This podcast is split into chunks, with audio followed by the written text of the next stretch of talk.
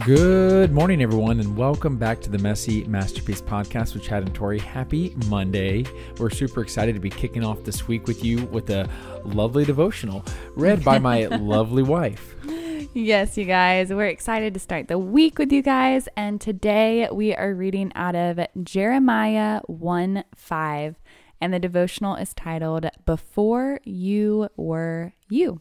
It says, I knew you before I formed you in your mother's womb. Before you were born, I set you apart and appointed you as my prophet to the nations. The love letter from God says, Beloved child, I have called you and set you apart for a great purpose. This calling comes with a cost, but the eternal rewards are worth it. When you walk closely with me, others will be able to see that you are mine. Some will be happy to see you walking with me, while others may try to make you fail instead of following your lead. You will make mistakes because you are not perfect, but learning from them will make you wiser. Don't put pressure on yourself to be perfect. I am the only one who can perfect you so you can become a beautiful reflection of my love. Love your Heavenly Father the reflection says, we can forget that the master holds the master plan as we try to plan our own lives. When we have our own agenda, life can get frustrating and faith can become so much harder than it has to be. Include the one who gave you life when making life decisions. The treasure of truth says, We are set apart for something significant. Yeah, that reminds me of what we learned in church yesterday about how following Jesus does have a cost to us. And yeah. a lot of us uh, can fall into this like way of living where we think that okay well now i'm a christian so now my life is supposed to be xyz mm-hmm. and i'm never supposed to experience discomfort or you know uh, persecution or anything right um, but that's just not the truth at yeah. all and it makes me think of what the pastor was teaching in church and it was in acts 26 so if any of you are wanting further study in that you can go read acts 26 but i'm just going to paraphrase it real quick mm-hmm. where basically paul was sharing oh what was that guy's name one second King Agrippa. I went and found his name. Mm-hmm. So Paul was sharing with King Agrippa about Jesus. And remember, Paul at one time was a murderer of Christians. Yeah and he was the, one of the biggest persecutors of Christianity. And then Jesus, of course, met him on the road of Damascus and all that that whole story.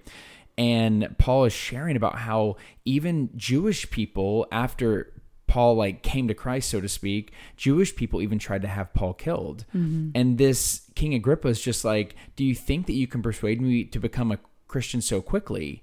And Paul says, "Whether quickly or not, I pray to God that both you and everyone here in this audience might become the same as I am. Yeah. Except for these chains. Yeah. But what's interesting is is that Paul is, you know, running for his life in a lot of capacities and he's been shipwrecked and he's been beaten yeah. and he's been estranged and all this stuff. And he's saying, I wish that you were the same as me. Right. Doing whatever you could to share the good news of Jesus Christ. Right.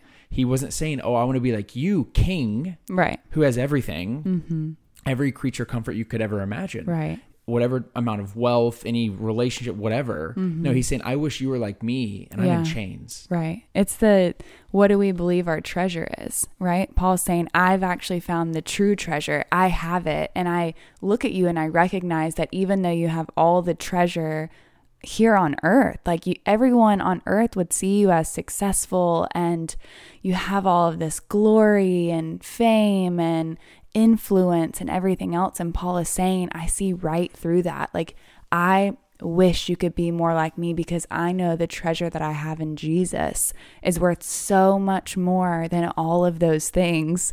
And you know, he's literally in chains. He's been beaten. He's in, you know, every capacity. We would look and be like, why would I ever want to be in the situation that you are in? But we're not recognizing where the true treasure lies, mm-hmm. right? And the true treasure is that Paul has experienced suffering with Christ. And I don't think that we put enough emphasis and importance that the Bible says we will share in his suffering and his glory. I think a lot of Americanized churches, they do this altar call and they, um, I think personally, they're kind of saying like, "Hey, give your life to Christ and then everything's going to work out and everything's going to be great. Just say you believe in Jesus and he's going to work everything out for your good." And yes, he will work everything out for your good, but it's a process. And in that process there is suffering and there is hardship and there is persecution and opposition, and in all of those things, it's refinement. It's Yeah. treasure because God uses it to make us more like him. Yeah, it's um as cliche as they sound, it's turning tests into testimonies Yeah. and messes into messages. yes. Are there any others that people use? Uh, Nope, but I think they all turn into a messy masterpiece. Turning pain into praise. oh, there you go. Anyways, there it is. would you like to pray sign out, baby? yeah, I'd love to. Dear Heavenly Father, we thank you. We thank you that you are good. We thank you that you are holy, that you are righteous, that you are just, that you are King of kings and Lord of lords. Lords, God. Wow, that we get to praise you, that we get to worship you, that we get to know you, God, that we get to press into you and seek you and feel you in our lives and see you in our day to day, God. I pray that we would not only talk to you as friend, but we would recognize you as Lord, as Savior, as Abba. Lord, you are so much higher than we are. Your thoughts are so much higher than ours, God. So when we get caught up in our own agendas, in our own workings, and we think that our way is best, God, would you remind us? Would you humble us? That your ways are higher, that you have the perfect plan, that you are master with the master plan, God, that we would submit to your ways and that would we we would rejoice in suffering, that we would rejoice in these seasons of waiting and these seasons of hardships, God, that we would remember to count it all joy. God, because we know these seasons create perseverance inside of us. And what what more can we ask for, God, than to be refined, to look more like you. God, that's all we want to be. We want to be reflections of you, reflections of your love, God.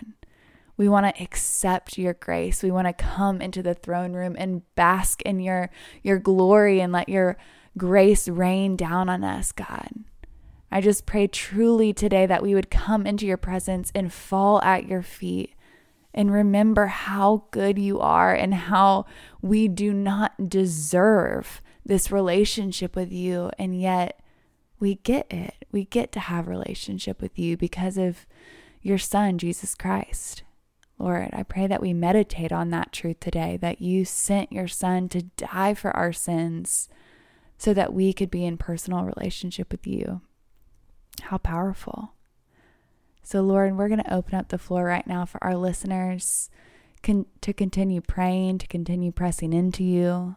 And Chad and I are going to be praying in agreement with them. So cover me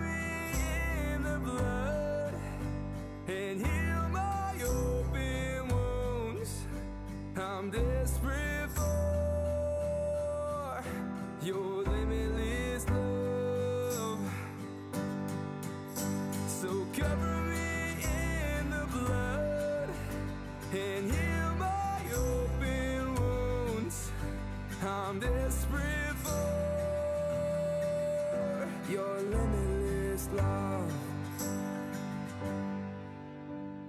Love so abounding, love so pure, love so abounding, we will.